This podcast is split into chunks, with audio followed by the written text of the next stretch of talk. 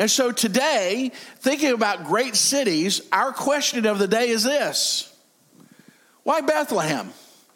Have you ever thought that?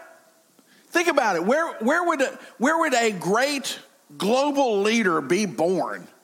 New York, Washington, uh, Rome, Paris. Think of all the great cities, London. And you think, Bethlehem? Has anyone ever wondered why Bethlehem? No one's going to admit that. Okay, that's fine. I'll admit it. But we, you know, we sing the songs, we read the story, and as people of faith, we go, okay, it's Bethlehem. But today, what I hope is that we can study God's word together and we can see that Bethlehem was more than just the Buc-ee's road stop on the way to grandma's house. I remember the first time I saw this thing called Buc-ee's. I had heard of it, I had heard tell, I had seen advertisements of it, but I remember the first time I laid hands on it. And I walked in there and I thought, America. America. And then when they built one within 15 minutes of my home, I don't need 7 Eleven no more. You're dead to me. Watch your mouth. I, I mean, anytime, any day, all I need to know is where are they digging the holes to put all that money in every day? Because they're just raking it in there. But why Bethlehem? My bride and I have had the privilege of going to Bethlehem, and even, even today, Bethlehem is not all that impressive. But today we're going to talk about why our Savior was born in Bethlehem. So let's get started on that. Our focus passage you'll find in the Old Testament, and it's the prophet Micah. It's chapter 5, verse 2, and it says this As for you, Bethlehem, Ephraim, seemingly insignificant among the clans of Judah, from you a king will emerge who will rule over Israel on my behalf, ones whose origins are in the distant, in distant past, seemingly insignificant. Why would Micah say this? And why is that important to us? Well, let's begin. So, I, I want us to orientate ourselves. So, I want you to know every time you look at a map of the Middle East and you look at the map of the Holy Land, you always orientate yourself to Jerusalem. And I apologize, this map isn't quite as big. Jerusalem is down here in the bottom left corner. You always find Jerusalem, and then you can find everything else in the Holy Land. Well, way up to the north there in Samaria is a place called Nazareth. And we know that what? That's where Jesus was raised. Jesus of Nazareth. But at the time that Mary was great with child, I love that. You know, you can you can say that. You know, you, you see a, a lady and, and she's great with child, and everyone giggles because it's it's kind of a whimsical. But when Mary was great with child, they had to travel to Bethlehem, and you find Bethlehem down here just below Jerusalem, just to the south, southeast of Jerusalem. It's not far. God selected Bethlehem as the birthplace of Jesus. So, why Bethlehem? Because that's what God chose.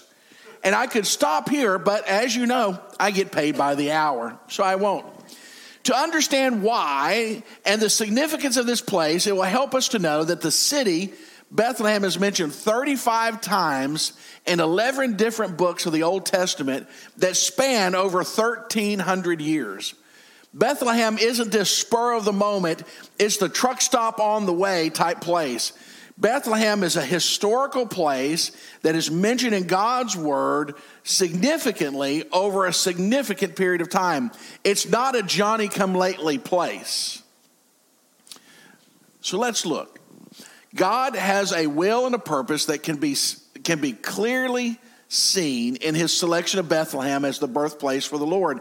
Through his plan, we can see the significance of the location as well as the prophetic application uh, the, uh, to the Old Testament verses dealing with symbolism and historical importance. God has a plan, God has a purpose, and I hope that you'll understand it a little bit better today. Let's look at the historicity. I like that word. I like saying historicity. The historicity of Bethlehem. Bethlehem uh, was prepared historically to receive the Savior. Bethlehem was known as a place of sorrow. So it goes all the way back originally to a couple named Jacob and Rachel. Now, Jacob was a young man and he saw Rachel and he fell in love. Can we agree that love will make you do stupid things? Can we? Mm-hmm. Uh, one person once told me love is deaf, dumb, and blind. And I said, well, we're going to add one on. Love will make you do a lot of things. Well, in Genesis chapter 35, we see the story of this young man who was in love with this young lady, and eventually they were able to marry. Let's look at verse uh, Genesis 35. They had married, and Rachel was expecting a child, and they were traveling. And let's see how this account goes. They traveled from Bethel, and when Ephraim was still some distance away, so there's Bethlehem and Ephraim. Some would say that's an alternative name for Bethlehem. Some would say Ephraim is the, the, the region around Bethlehem, but it, it's, it's that place. Was still a distance away. Rachel went into labor, and her labor was hard. Verse 17. When her labor was at its hardest, the midwife said to her, Do not be afraid, for you are having another son. With her dying breath, she named her son Benoni. But his father called him Benjamin instead. So Rachel died and was buried on the way to Ephraim. Jacob set up a marker over her grave. It is a marker of Rachel's grave even to this day. And this is this is it. If you have a chance to go to the Holy Land, you can visit the grave of Jacob's wife, Rachel. Now, it was prepared historically. It was known as a place of sorrow. And part of the story that I didn't tell you yet was this Jacob, when he fell in love with Rachel, negotiated with her dad for her hand in marriage. And her dad says, I'll give you her hand in marriage after you serve me for seven years. Now, I'm not going to ask who that would be a deal breaker for because I don't want you to have to answer for that later. But seven years of labor to get the hand of the woman that he loves. And then when it comes wedding time, guess what? The old switcheroo. Dad gave her sister to him, not her. Now the question is is what does he do? He negotiates for another 7 years. And so he labored 14 years to marry Rachel. And then, in the course of the delivery of their son Benoni, she passes away. So that would be a sorrowful thing, but also consider this Benoni, translated, says this son of my sorrow. The son of my sorrow. But the story continues 1,100 years after Rachel's death. The prophet Jeremiah has something to say. 1,100 years. Say 1,100 years. That's a long time. That's almost as long as it's been since the Cowboys win a Super Bowl. No, you didn't. No, you didn't. Listen, I am going to get some participation no matter what it takes. 1,100 years after Rachel's passing, and the sorrow of her husband and the naming of her son, the prophet says this Thus says the Lord, a voice was heard in Ramah, lamentation and bitter weeping. Rachel weeping for her children, refusing to be comforted for her children because they are no more.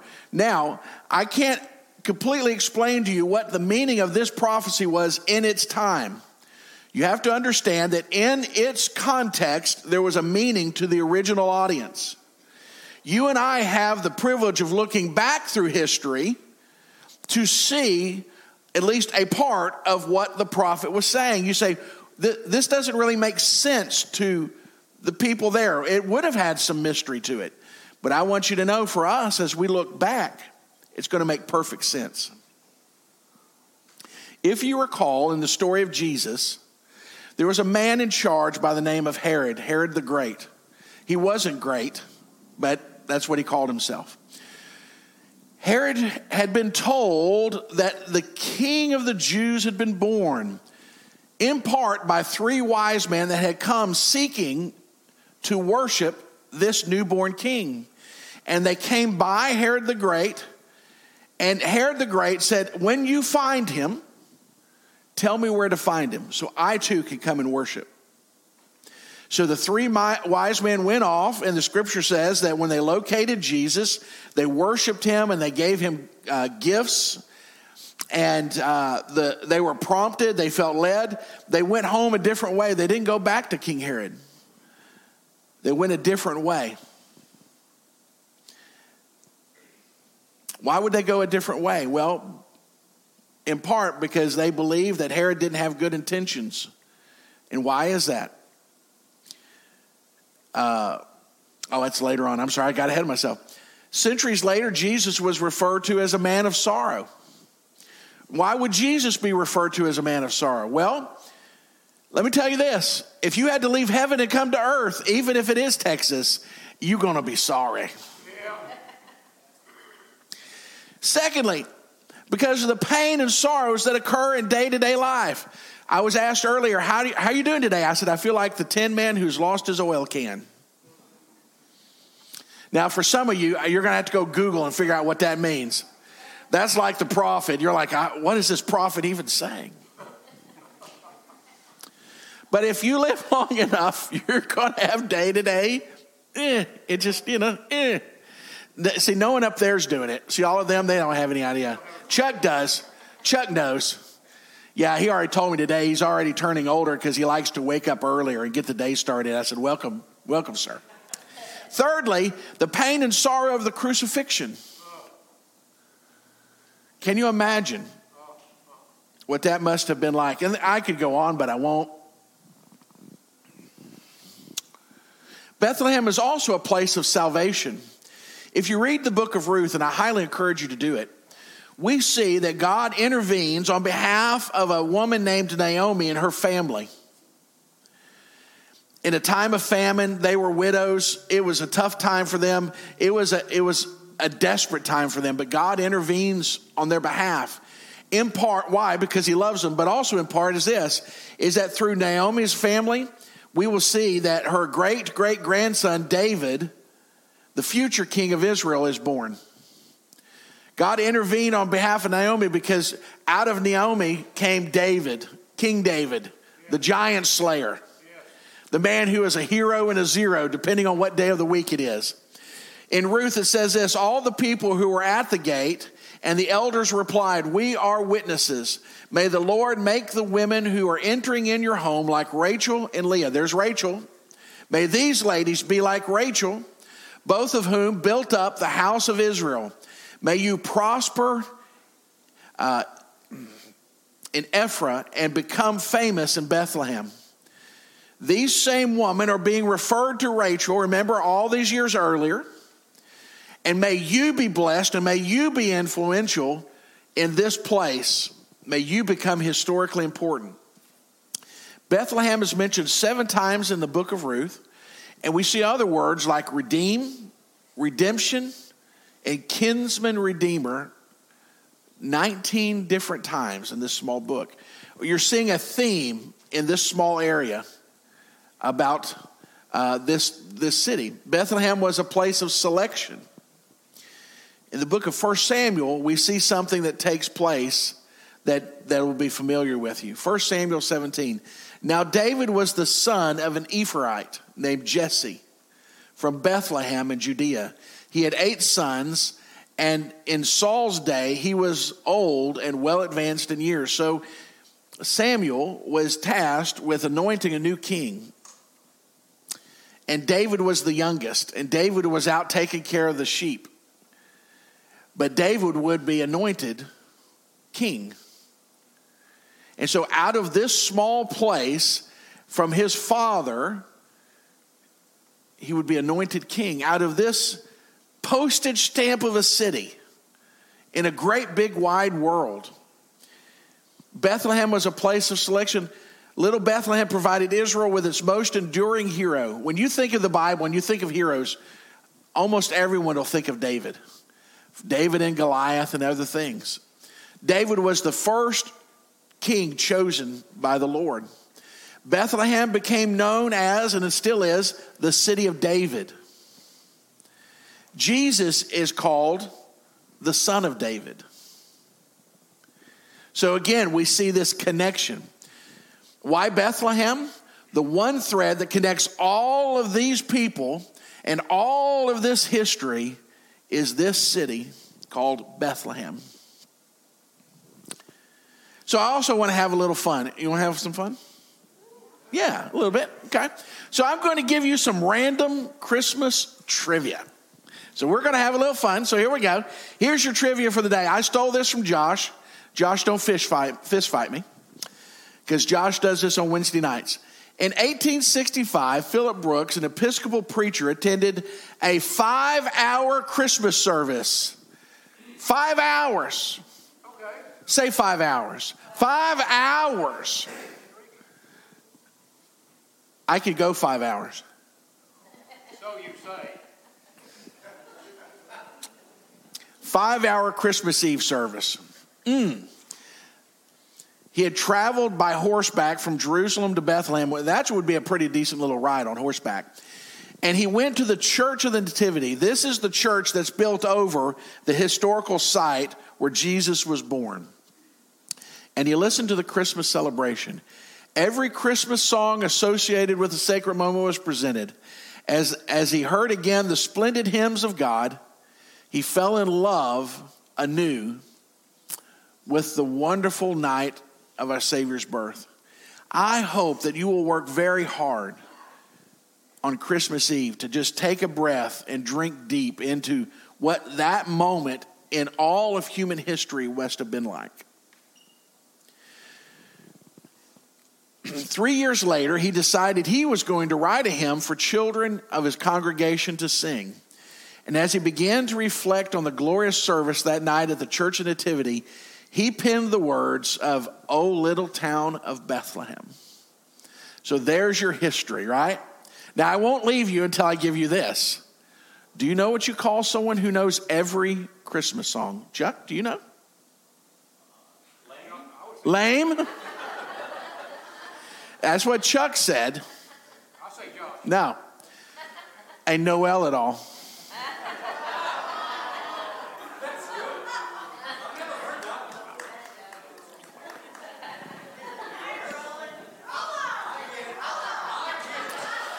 All right, let's get. Man, I, I would hate for that to be the peak. oh, yeah, that sermon, it was awesome. Do you remember that joke about Noel, Noel at all? Why Bethlehem? Let's look at the symbolism quickly. Bethlehem means the house of bread. We find that in John, the sixth chapter. I am the living bread that comes down from heaven. If anyone eats from this bread, he will live forever. The bread that I give him for, uh, will give for the life of this world is my flesh, a, a foreshadowing of his uh, crucifixion. The house of bread brings forth the bread of life. The house of bread births the bread of life. It's, it's glorious. The, uh, and then about Ephra. Well, what does that mean? Well, Ephra means fruitfulness. Jeff, maybe this is confirmation of your study.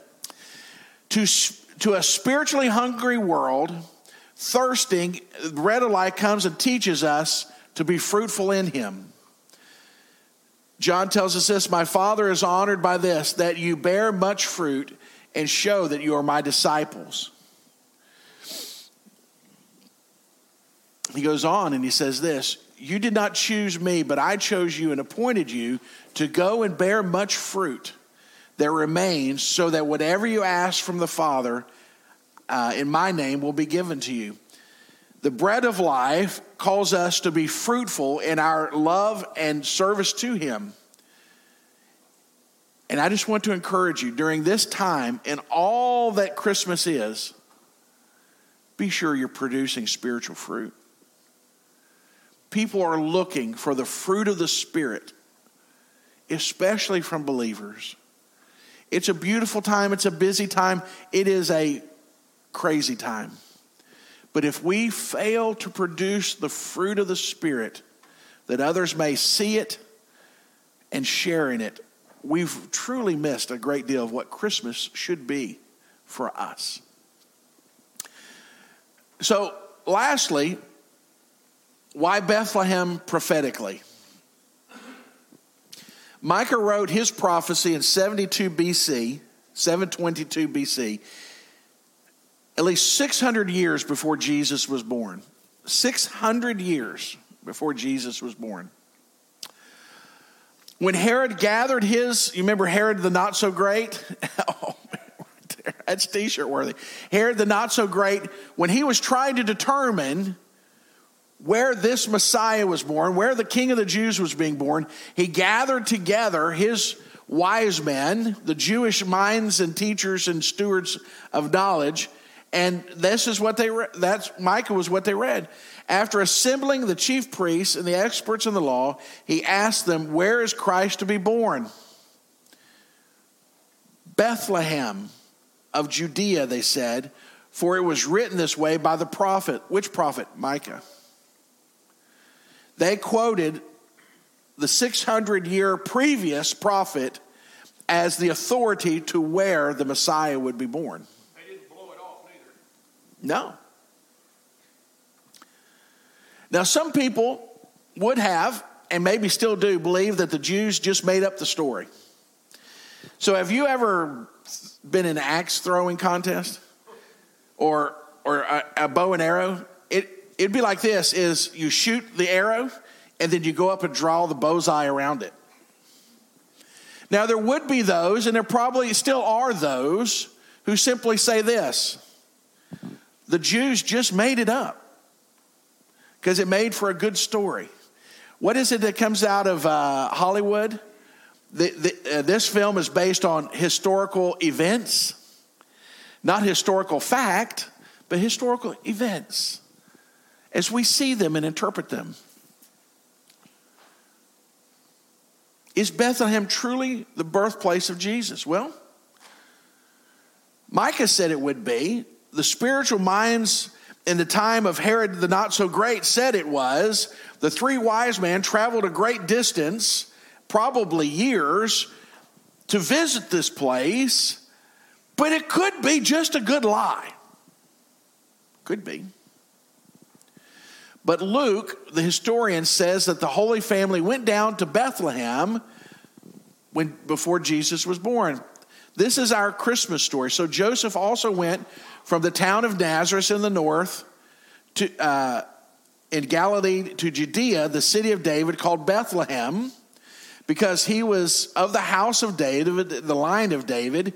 He went to register with Mary, who was promised in marriage to him, and she was expecting a child. While they were there, the time came for her to deliver the child. Now, this just came to my mind. It won't cost you anything extra, but it is a reasonable assumption that Mary and Joseph would have been familiar with the story of Jacob and Rachel. And now, all these years later, here's another mother coming to this city, and it comes time to give birth. And she gave birth to her firstborn son and wrapped him in strips of cloth laid him in a manger because there was no place for them in the inn. Micah said Bethlehem was the place. The spiritual advisors to the Herod not so great said it was the place. The angel said that a Savior had been born in the city of David. Today, your Savior is born in the city of David. He is Christ the Lord. When the angels left them, they went back to heaven. The shepherds said one to another, Let's go over to Bethlehem and see this thing that has taken place, that the Lord has made known to us. Micah said it, the spiritual leader said it, the, the three kings said it, now the angels have said it. The Bible says it, history says it. Micah's prophecy says it. So let's consider this. This is my closing argument to you. If you had any doubt, when Micah's prophecy was made, some 722 years before the birth of Jesus, humanity only knew of three continents.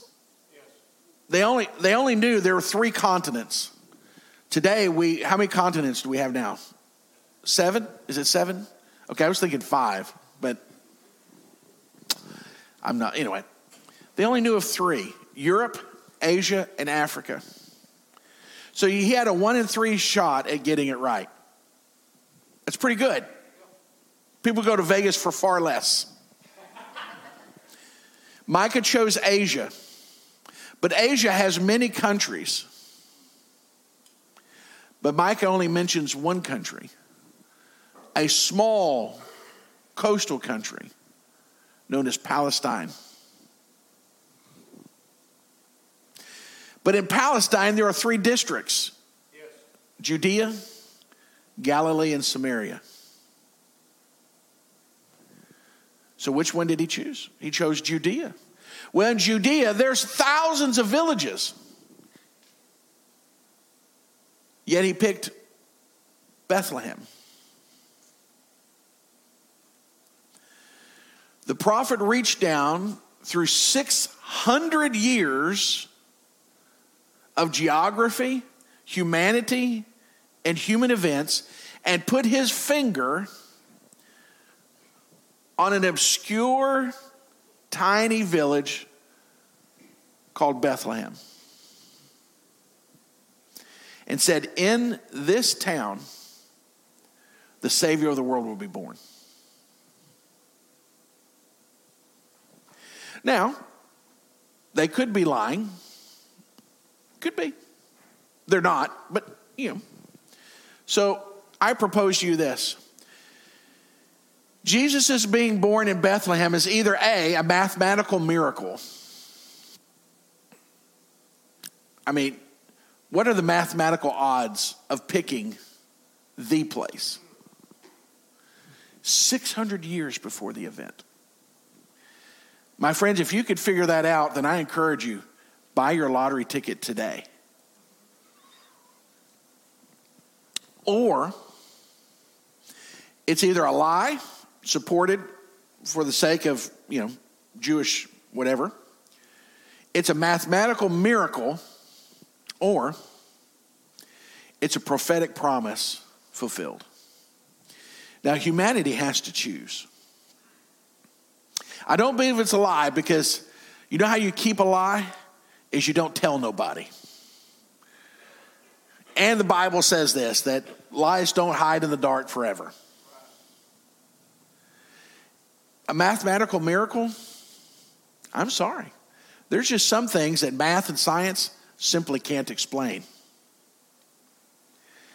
So I'm left with the most reasonable, the most logical, and the most comforting choice of all that God fulfilled his prophetic promise Amen. that out of this humble village, the King of Kings and the Lord of Lords would be born. My bride and I have had the privilege of going there. And when you get down to the place that they have designated to be that place,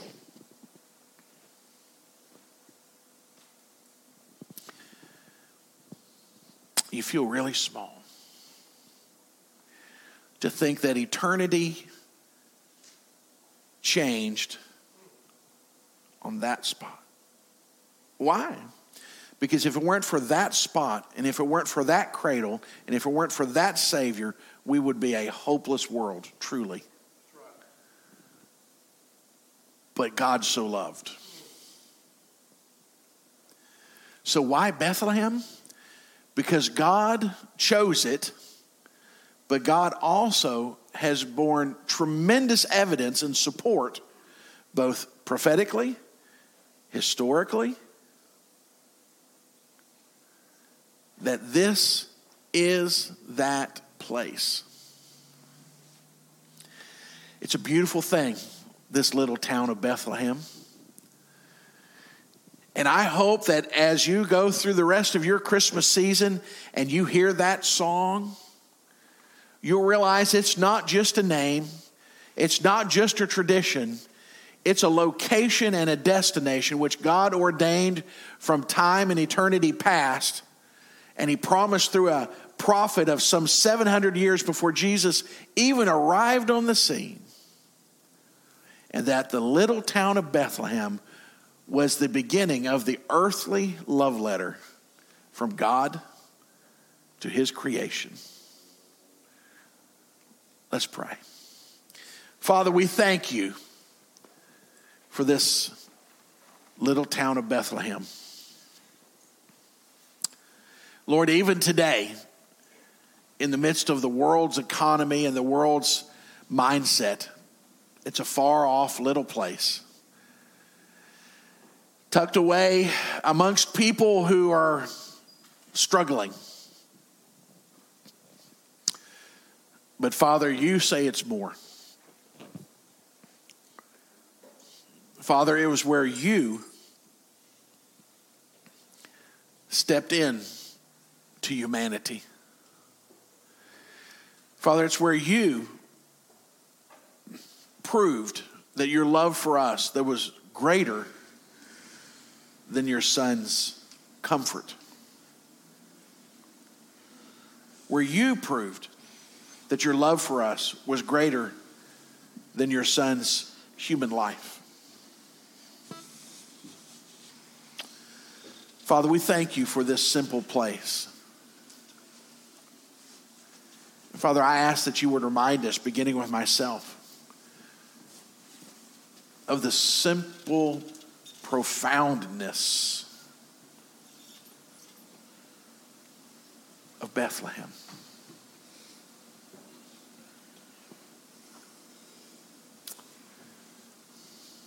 Where God draped himself in humanity, that humanity might be redeemed. Father, we pray that this little town of Bethlehem will never just be a name and a song again, but it was a place of purpose, a place of provision, a place of promise.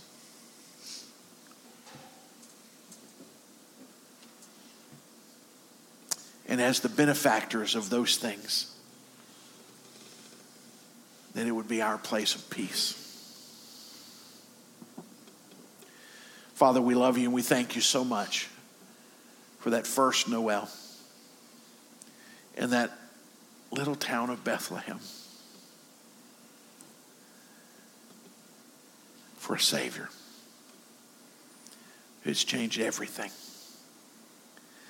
Father, help us to live fruitful lives during this wonderful time of year that people might better understand, might seek to know better the fruit of the holidays, the fruit of Christmas, the babe of Bethlehem. For it's in his name we pray. It is for your glory we ask. Amen and amen.